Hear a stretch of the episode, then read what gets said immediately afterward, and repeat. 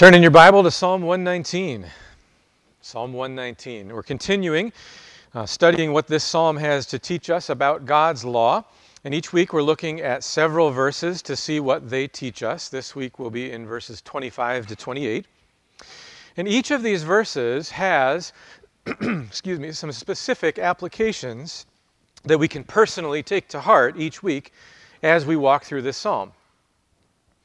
And as we go, at the same time, we're also learning bigger principles about God's law in general. And in order to do that, we're looking at particular Old Testament laws. Sometimes it might be laws like what we find in the Ten Commandments, but a lot of times we're looking at case laws, particular laws that kind of illustrate what's going on in those Ten Commandments. And we'll be doing that again this morning as well. Follow along as I read Psalm 119, verses 25 to 28. My soul clings to the dust. Give me life according to your word. When I told of my ways, you answered me. Teach me your statutes. Make me understand the way of your precepts, and I will meditate on your wondrous works. My soul melts away for sorrow. Strengthen me according to your word. Well, in verse 25, the psalmist says that his soul clings to the dust. This is an expression of extreme sorrow or humiliation. And as we've seen before, he asks God for life, for spiritual life, life which comes through God's word by the power of the Holy Spirit. When the Israelites were in the wilderness, God promised that he would take care of them, and he sent them bread from heaven, manna. And Moses explained later that God was teaching them, he did this to teach them that man does not live by bread alone, but instead, man lives by every word that comes from the mouth of the Lord. God's word, his promises, are trustworthy and it is life giving.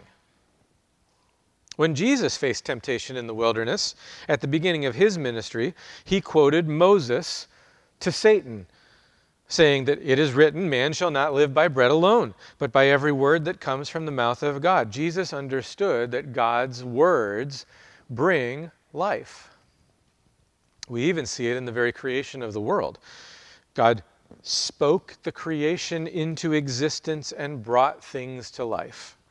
So here, when the psalmist is in the extreme condition of sorrow or humiliation, he turns to God for words of life. Now, this could be the humiliation of sorrow for sin. Thomas Manton explains God gives some remembrance of the evil and corrects his people not to complete their justification or to make more satisfaction for God's justice than Christ has made, yet to promote their sanctification. That is, to make sin bitter to them and to vindicate the glory of God, that He's not partial. When God brings us low in consideration of our sin, it's with the purpose of making us holy.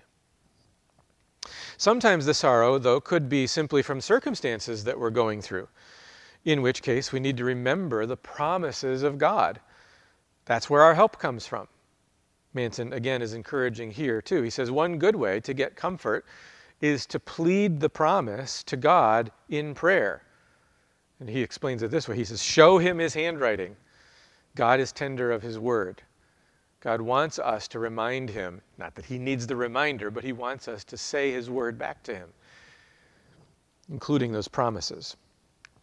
Verse 26 then says, When I told of my ways, you answered me. Teach me your statutes. And the psalmist again here asks God to teach him his statutes, his law. He recognizes that this is what he needs, this is what will be for his good. But what's interesting is the first phrase when I told of my ways. The psalmist tells God of his ways. Now, this is maybe partly confession, but it's certainly honest communication of his heart. Not because he's informing God, God already knows. But once the psalmist is able to be honest about his ways, then he can hear God's answer and claim God's promises. Jonathan Edwards, as a young man, made a series of resolutions of how he wanted to live his life. And one of those resolutions that he wrote in response to this verse, and actually from reading a sermon by Thomas Manton on this verse, he wrote this Resolved to exercise myself in this all my life long, namely, with the greatest openness to declare my ways to God and lay open my soul to Him. All my sins, temptations, difficulties, sorrows, fears, hopes, desires, and everything, and every circumstance. If you had a doctor that you felt you could trust, and you went to him to diagnose your condition and prescribe a course of action for you, you would want to be honest with what you were really experiencing. It wouldn't be helpful to you if you remained in denial of what the reality was that you're encountering.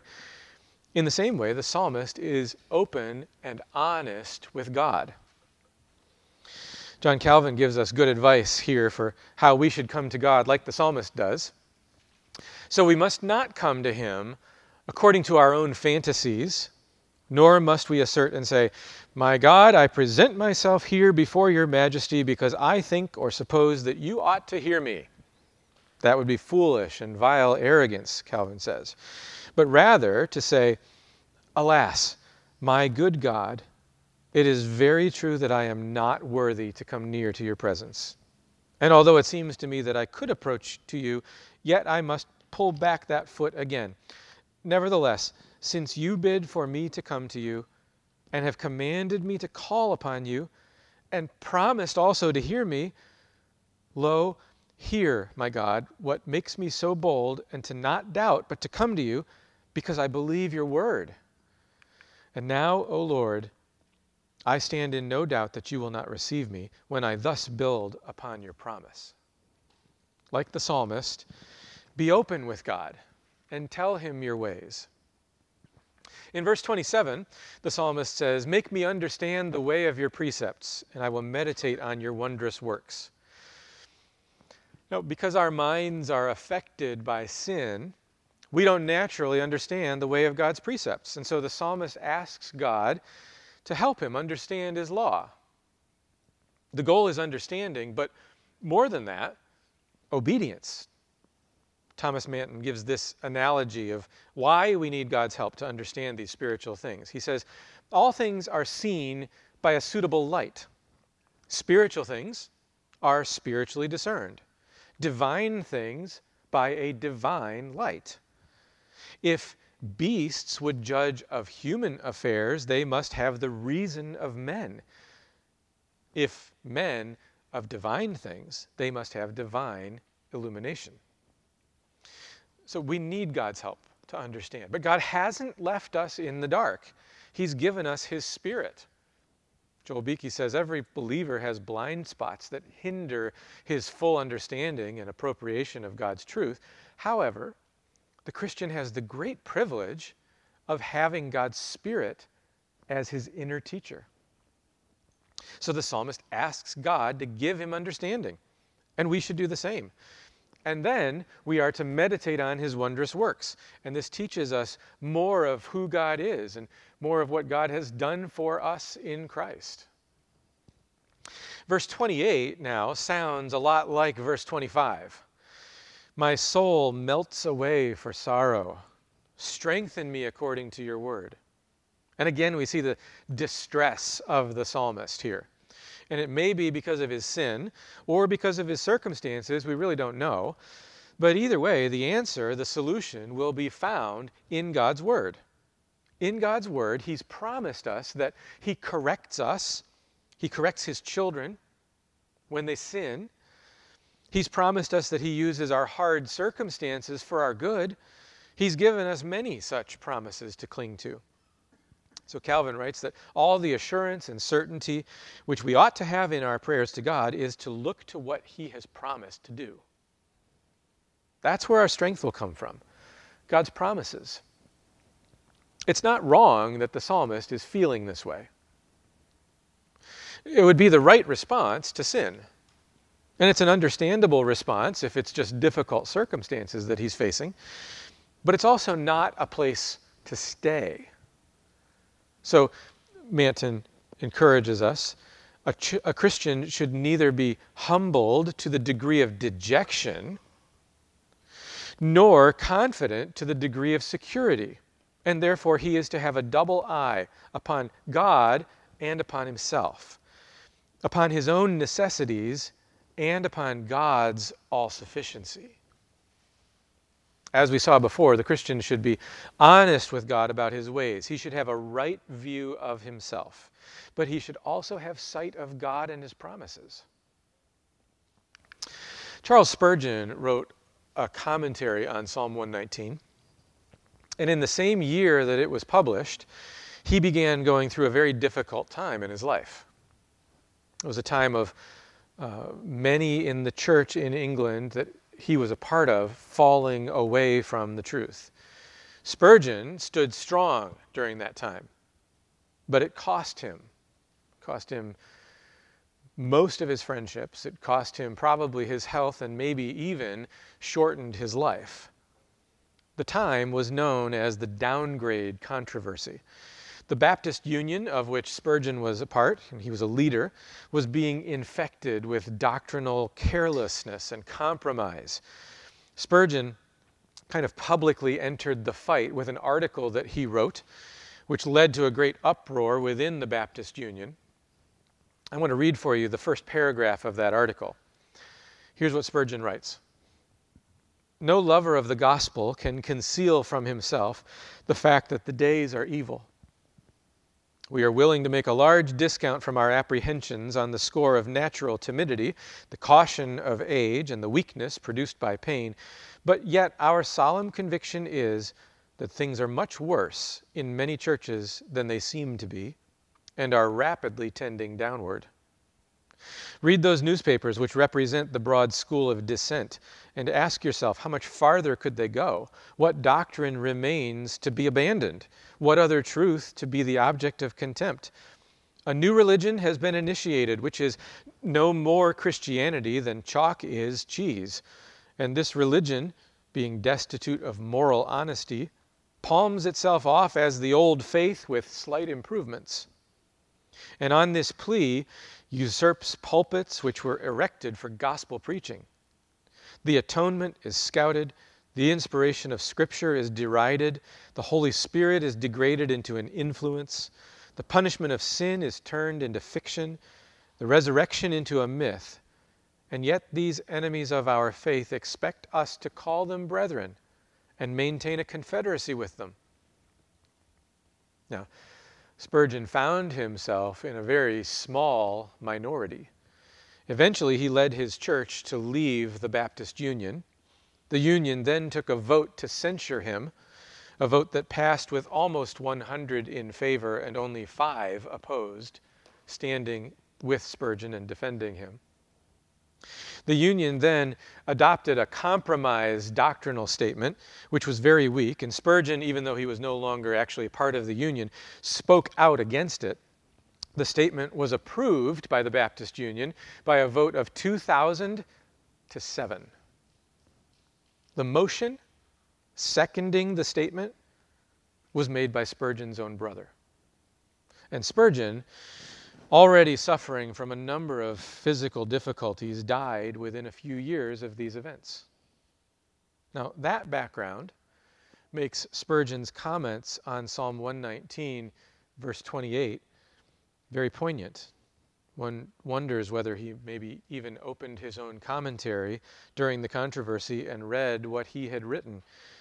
So here's what he wrote about the psalmist in verse 28 of Psalm 119. He was dissolving away in tears. The solid strength of his constitution was turning to liquid as if molten by the furnace heat of his afflictions. Heaviness of soul is a killing thing, and when it abounds, it threatens to turn life into a long death in which a man seems to drop away in a perpetual drip of grief. Tears are the distillation of the heart. When a man weeps, he wastes away his soul. Some of us know what great heaviness means, for we have been brought under its power again and again, and often have we felt ourselves to be poured out like water and near to being like water spilt upon the ground, never again to be gathered up. There is one good point in this downcast state, for it is better to be melted with grief than to be hardened by impenitence. Here's Spurgeon's tomb, the Bible that you see carved there in the middle is open to 2 Timothy 4, verse 7. I have fought the good fight. I have finished the course. I have kept the faith. How was Spurgeon able to finish well, to keep the faith? Well, that open Bible is the answer. God strengthened him for the fight according to his word. My soul melts away for sorrow. Strengthen me according to your word. If we want to be people who are strengthened for the difficult times in which we live and the hard circumstances that are sure to come, we must be people of the word. And that's why we are working to understand God's law through this series. And again, this week, what I want to do is I want us to take a look at the case law before we get to the principle about God's law. So turn with me this morning to Deuteronomy chapter 24. Deuteronomy chapter 24, and we're going to look at the first four verses.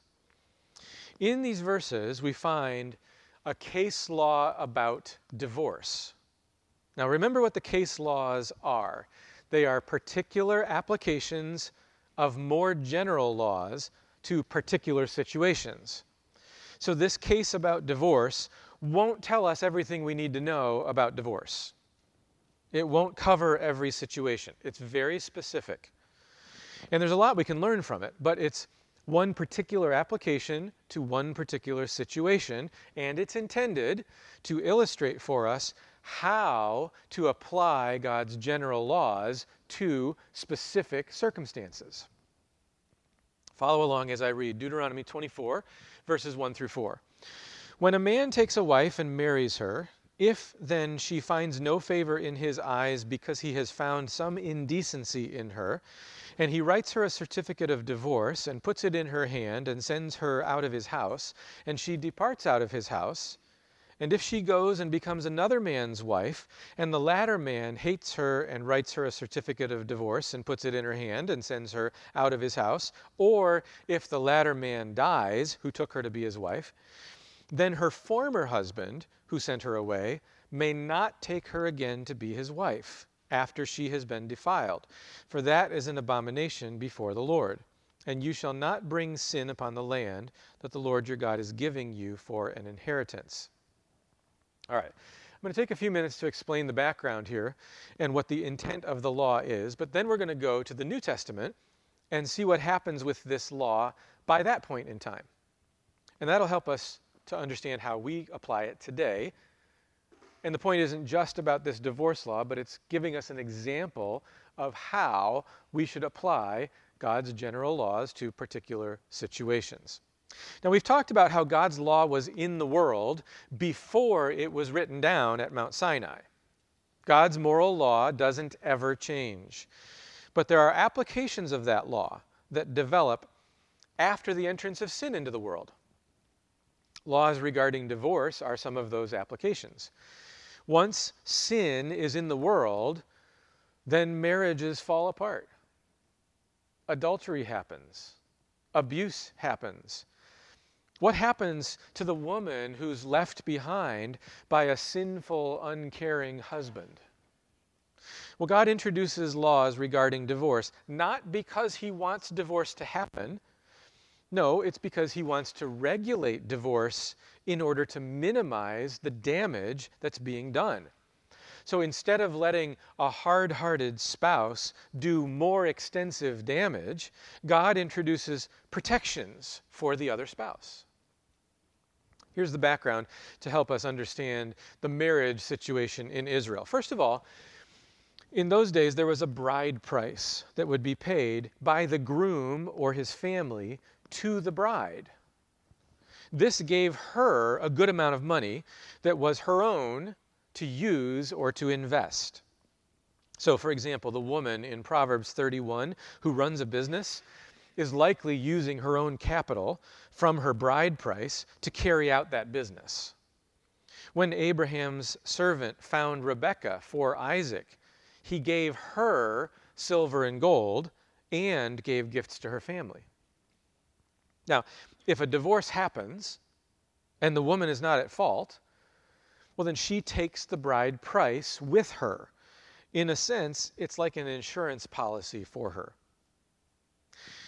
Second, remember what we saw previously when we looked at Exodus 21 about laws about slavery? There was part of those laws that was dealing with a slave wife. The slave, for the slave wife, the, the master husband is responsible to provide three things food that is as good as what the rest of the family has, clothing and protection, and marital relations. If he fails to provide those things, in other words, if he significantly mistreats her, then she's free to leave. She doesn't take a bride price with her because there wasn't one in the first place, since she's a slave. But it gives us the principle of mistreatment as a legitimate reason for her to leave the marriage. And the third thing, background wise, is that the normal pattern when a couple got married was that the groom built onto his father's house or built nearby on the family land.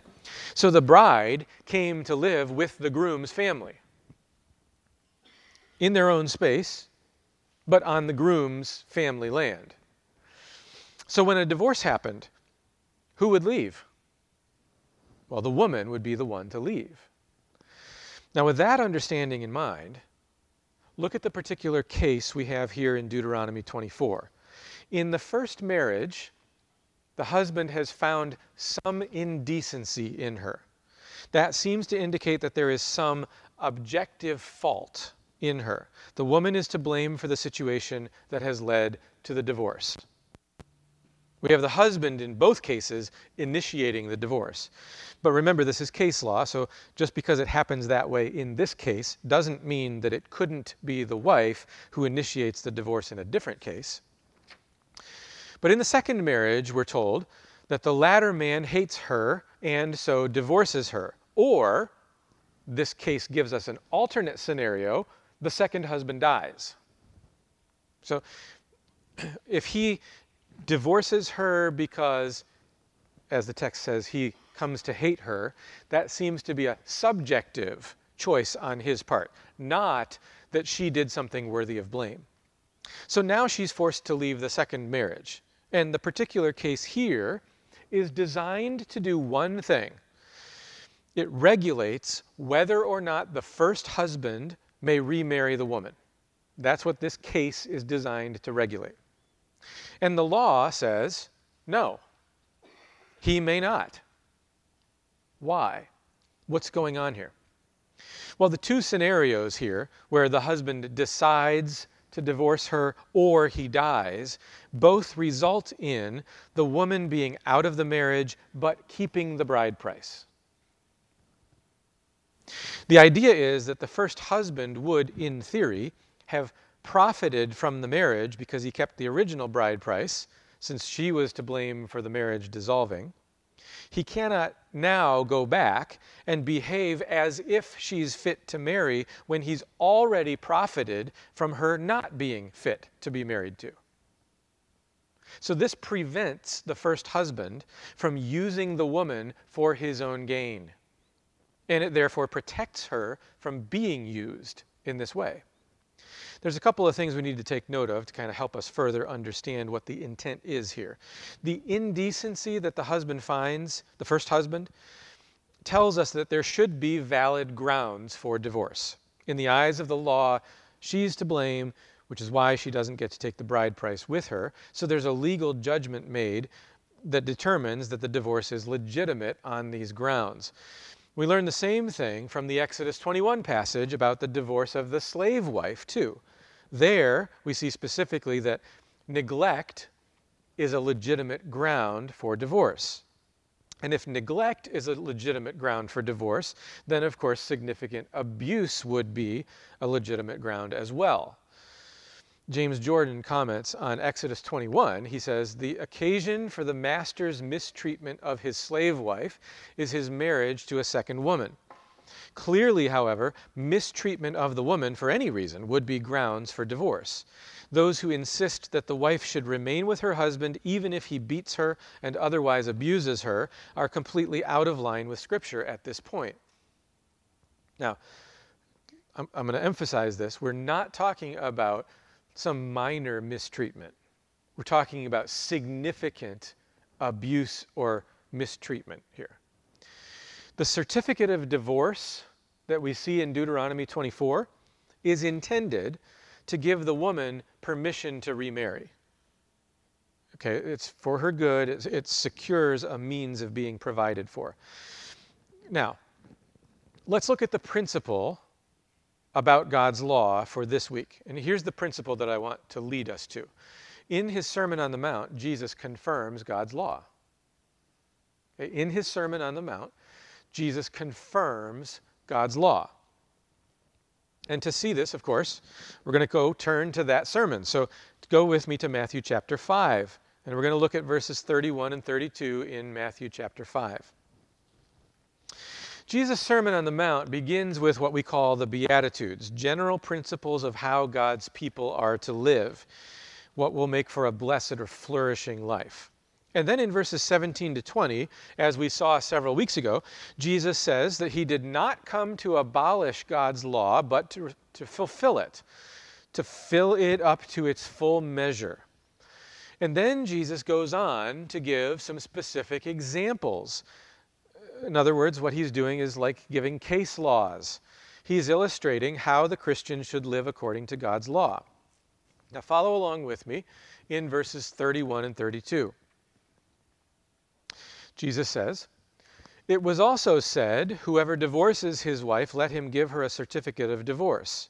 But I say to you, that everyone who divorces his wife, except on the ground of sexual immorality, makes her commit adultery and whoever marries a divorced woman commits adultery. Now, the first thing to notice here is the difference between Jesus' language in these verses and what he says back in verses 17 to 20. If you look back at verses 17 to 20, Jesus says that until heaven and earth pass away, not an iota, not a dot will pass from the law until all is accomplished. The iota and the dot are the smallest parts of Hebrew writing. Jesus, in those verses, is speaking specifically about the written law that God revealed to his people. But in our verses here, in verses 31 and 32, Jesus refers to what was said. Throughout this section, Jesus says, You have heard it said, but I say to you. He's not talking about the written law. He's talking about what has been said about that law by the Pharisees. What Jesus is doing throughout this section is showing how the interpretation of the Pharisees has deviated from God's written law. Jesus is correcting their misinterpretation. He's restoring the law of God to its original intent. He's not doing away with the law, He's establishing it, He's confirming it. Jesus is making a contrast of persons. He's not setting himself against the written word of God, he is setting himself against the word of man that was misinterpreting it. And also notice that Jesus isn't relaxing the law at all.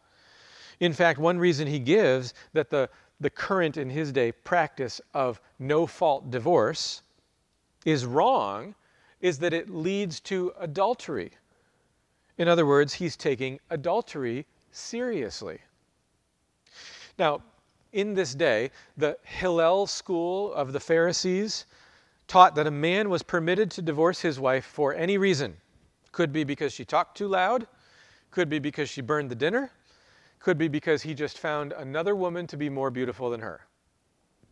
Any reason. The Pharisees looked at Deuteronomy 24, and the lesson that they took from it was there must be a certificate of divorce. So, whatever reason, as long as you give her a certificate of divorce, it's permissible. But Jesus is saying that the Pharisees had seriously distorted God's law about divorce. Now, it might help us to see another passage where Jesus teaches about divorce. And you don't have to turn there, I'll read it for you. This is Matthew 19. Some Pharisees come to Jesus and they test him. And the way they do that is by asking him, Is it lawful to divorce one's wife for any cause? In other words, they're asking about any cause divorce which was the, their current teaching. And here's what Jesus says Have you not read that he who created them from the beginning made them male and female, and said, Therefore a man shall leave his father and mother and hold fast to his wife, and the two shall become one flesh. So they are no longer two, but one flesh. What therefore God has joined together, let not man separate. And then the Pharisees respond to him. They say, Well, why then did Moses command one to give a certificate of divorce and send her away? And Jesus answers that question by saying, Because of your hardness of heart. Moses allowed you to divorce your wives, but from the beginning it was not so. And I say to you, whoever divorces his wife except for sexual immorality and marries another commits adultery. See, Jesus emphasizes the sanctity of marriage, but the Pharisees are focused on the certificate of divorce, how to be free to get out of the marriage. Jesus has a high regard for Scripture, but the Pharisees twist the words of Scripture to fit their desires. Jesus upholds the prohibition in the law regarding remarriage, but the Pharisees take a very loose interpretation of divorce, which Jesus says actually ends in adultery. Now, at every turn in this sermon, in the Sermon on the Mount, Jesus assumes that the Old Testament law still has its authority. When the Pharisees ask him about divorce law, for instance, in Matthew 19, Jesus implies that they should already know the answer. Do you remember what he says? Have you not read? Notice the difference. It's not have you not heard, it's have you not read. Jesus is pointing them to the written law. How would they know? Because they should know the law of God as it's written. Jesus is not innovating, he's not making things up.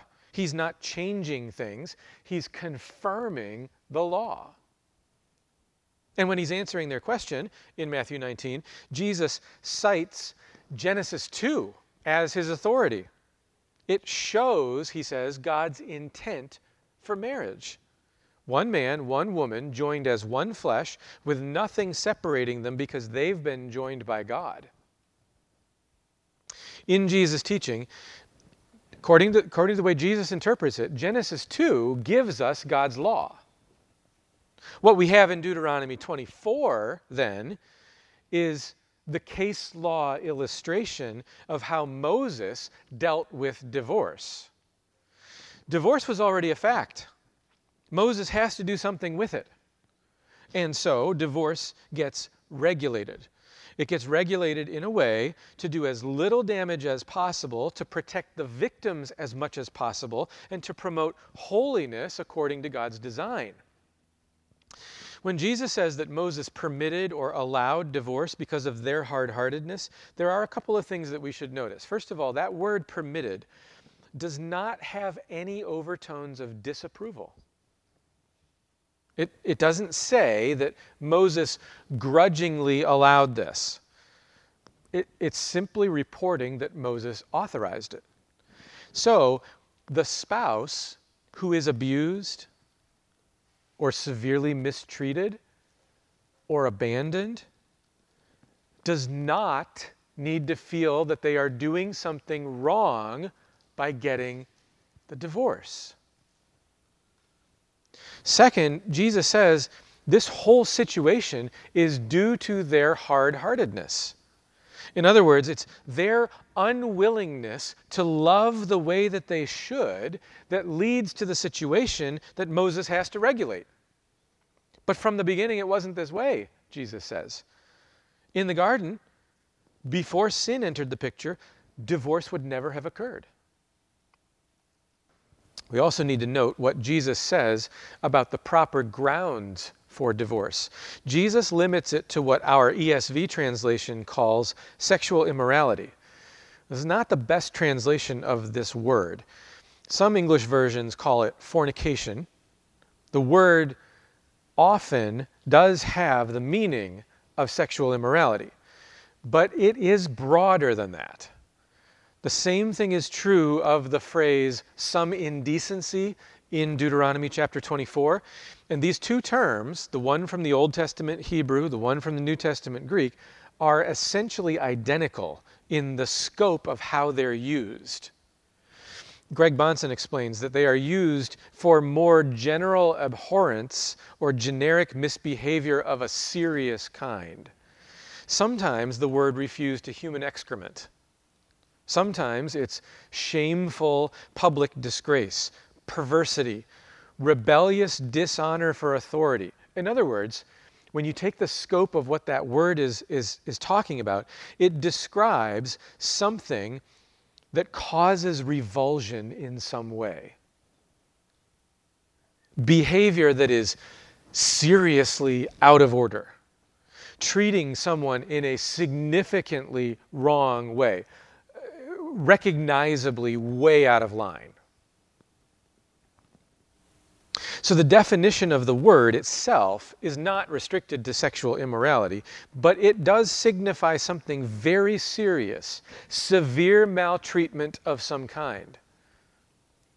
But it's not just the word itself that tells us that what we're looking at is not just limited to sexual immorality. Because when Paul gives instructions about divorce. He says in 1 Corinthians 7, verse 15, that desertion is a legitimate reason for divorce. He says, if the unbelieving partner separates, let it be so.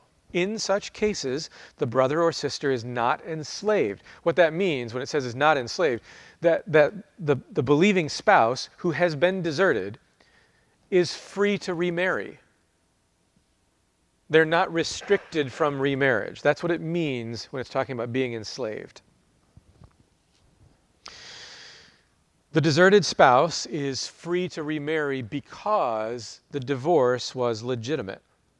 So, unless we want to pit Jesus and Paul against each other, Jesus' words must include something like desertion.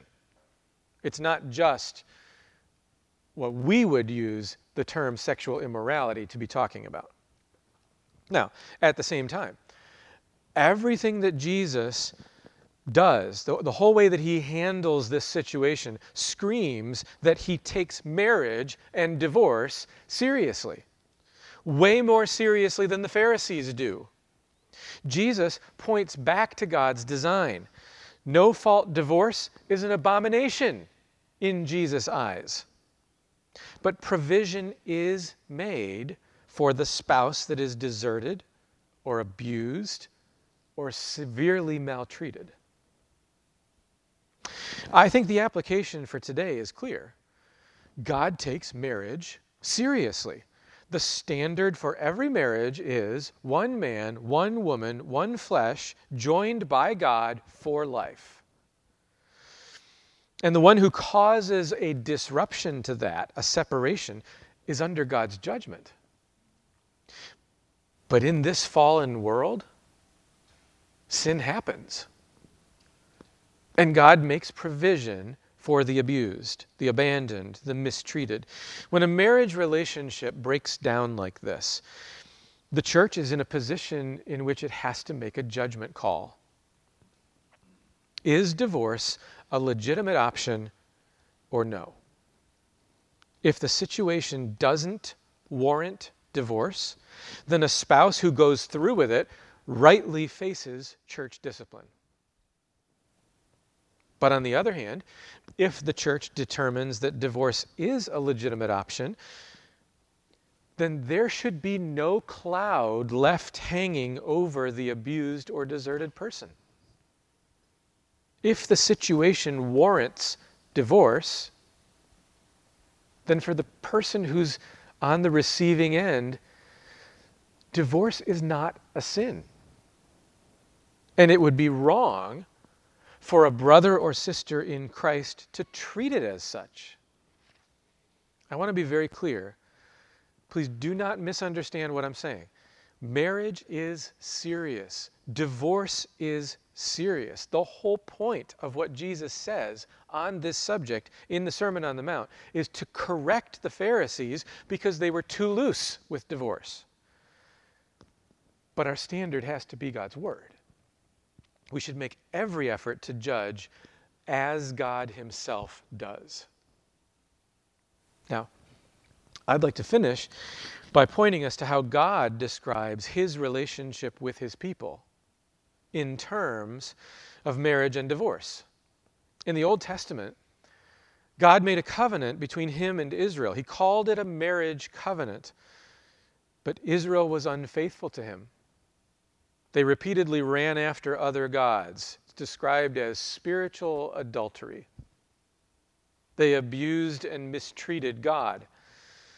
Over and over, he took them back. But eventually, he let them go. And he describes this in terms of divorce. God says that he is divorcing his people.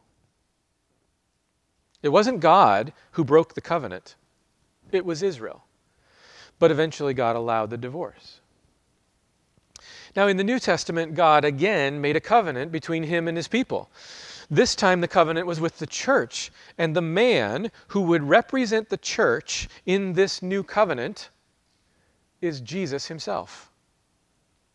So God the Father makes this new marriage covenant with his people, and it's Jesus who upholds the other end of the covenant.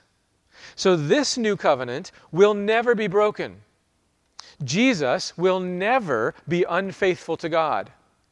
When you place your faith in Jesus, when you become part of the church, the people of God, you are coming under the headship of Christ. He is your covenant head. We are the bride of Christ. He's our covenant head. He's our representative. And since He will never break the covenant, you're secure. You never have to worry that this marriage might fall apart. You never need to worry that He might be unfaithful. You have the ultimate security in Him because He's faithful. Let's close in prayer. Lord, as we have explored what you have to say about your law this morning. There are, there are certain things here as we, as we listen to these verses in Psalm 119 that hopefully are an encouragement no matter where we're at. There are some, I'm sure, here this morning who are struggling with being down or depressed or, or anxious about things. Maybe it's because of sin in their lives. Maybe it's just because of difficult circumstances. And these verses that we've seen in Psalm 119 this morning speak to that. We pray that you would give us life according to your word. And then, as we've gone on to talk about these particular case laws, and as we look at the, the, the, case laws about divorce and marriage and what Jesus has to say about that, we recognize that marriage is a good design of yours, that you take it very seriously. And our culture today doesn't take it seriously at all. The church should be different. We should be upholding what you uphold. I pray that you would enable us to do that. At the same time, I think some of us have come from backgrounds where we just took all divorce and lumped it under the heading of sin. And your word clearly teaches that that's not the case either. And so sometimes we've probably been guilty of a judgmental spirit or attitude toward those who maybe have, by no fault of their own, experienced a legitimate divorce. I pray that you would correct our thinking, that we would think rightly about these things, so that we can function as the family of God in the way that you've designed a family to function. And we are particularly thankful this morning for the faithfulness that you have promised to exhibit to us. If the covenant was up to us, we would break it. But this new covenant you uphold both ends of it. Jesus, as our covenant head, is faithful for us. And that gives us security. We want to worship you and to honor you and praise you for that this morning. And we pray this in Jesus' name. Amen.